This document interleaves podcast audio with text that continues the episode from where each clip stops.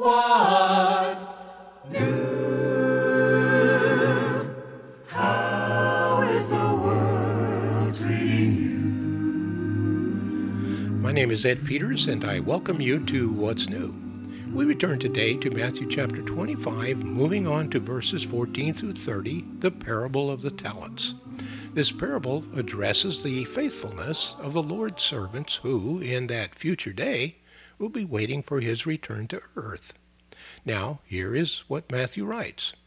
Again, the kingdom of heaven can be illustrated by the story of a man going into another country who called together his servants and loaned them money to invest for him while he was gone.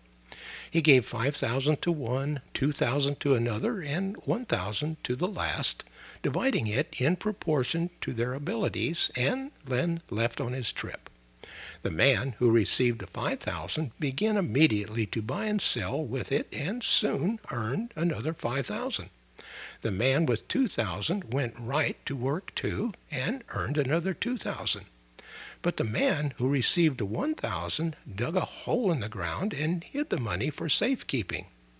After a long time their master returned from his trip and called them to him to account for his money.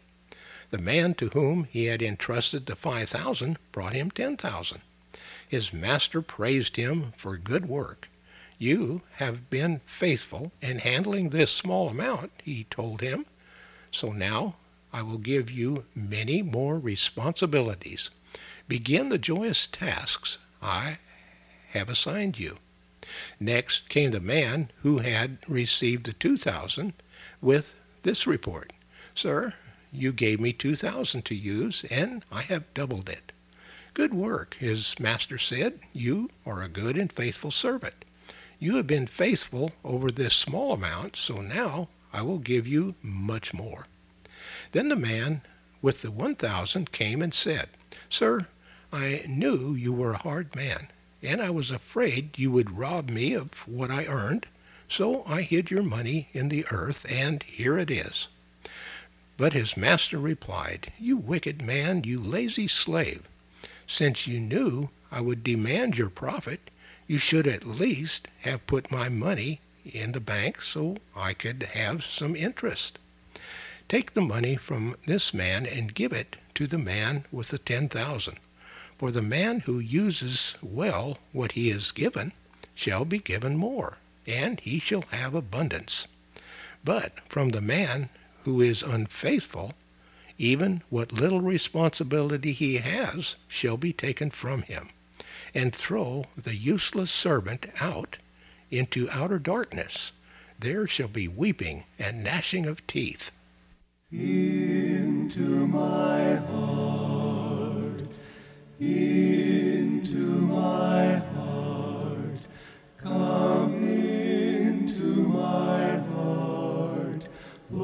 Jesus,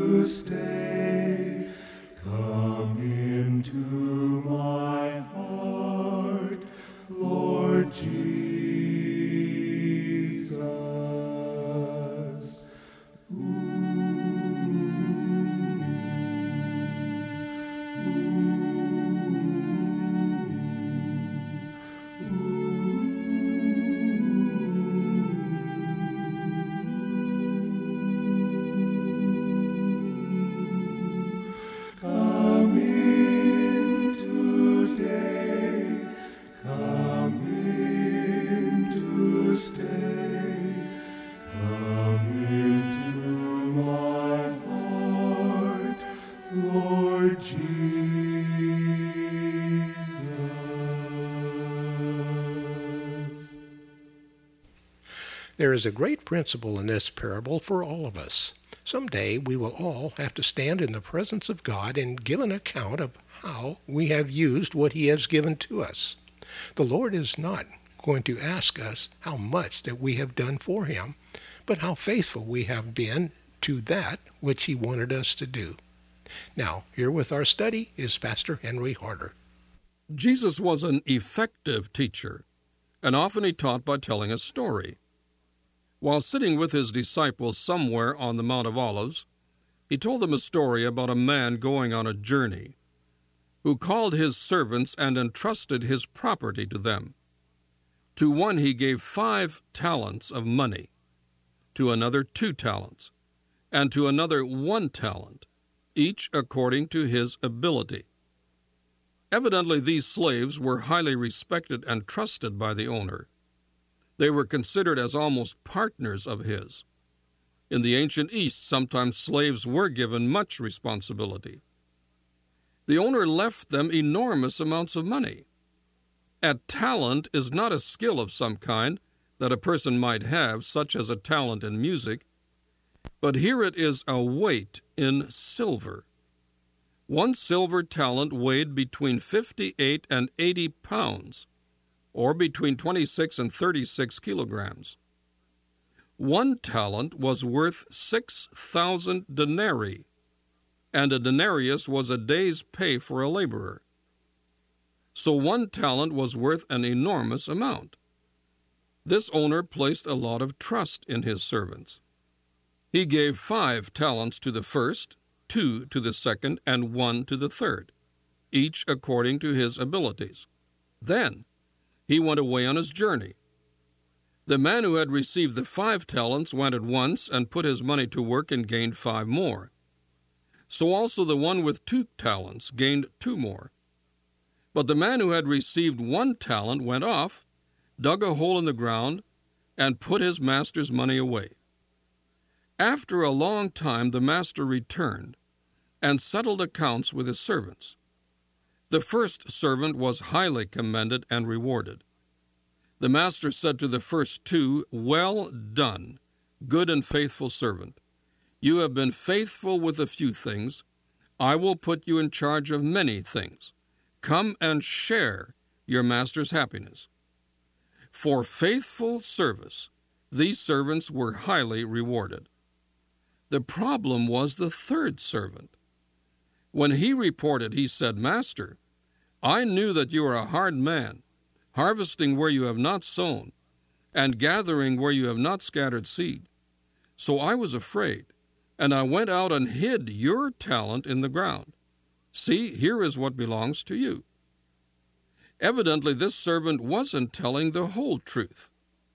Apparently, he thought that perhaps the Lord wouldn't return at all, and nothing would be required from him.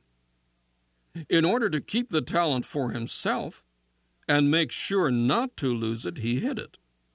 Had he placed it in the bank, it would have been in the name of the master, and the servant would have lost it. His action evidenced his lack of faith in his master's promise to return. His master replied, You wicked, lazy servant. So you knew that I harvest where I have not sown, and gather where I have not scattered seed. Well, then, you should have put my money on deposit with the bankers, so that when I returned I could have received it back with interest.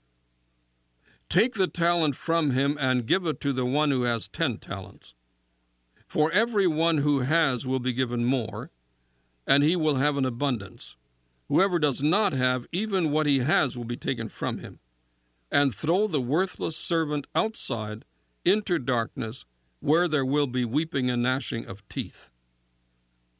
If we keep this parable in context, then the owner is Jesus our Lord, and these servants are the people of the Lord's race who occupy while he is away. The time precedes his return to our space.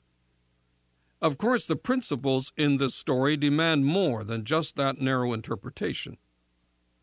The good servants are faithful people who trust and love the master, but the focus is on the third servant. He does not love nor trust the master. Instead of blaming himself for his lack, he excuses himself and blames his master. He weakly suggests that he knew that his master was gracious and wouldn't punish him. We hear that same line so often today. I heard it again just recently. A man on a panel discussion regarding a serious sin said, But God is a God of grace and will overlook and forgive the sin. A God of love doesn't punish people. That attitude is as old as sin itself. Satan has man believing that grace condones sin, but grace never condones sin. God forgives in grace, but grace never condones sin or irresponsibility, as in the case of this third servant. To fail to do good with what God has given is a serious sin. It indicates man's lack of trust, commitment, and love for the Lord. The servant was banished and ended in hell, separated from the Lord, not because he didn't invest the money he had been given, but because he didn't trust or love the Lord.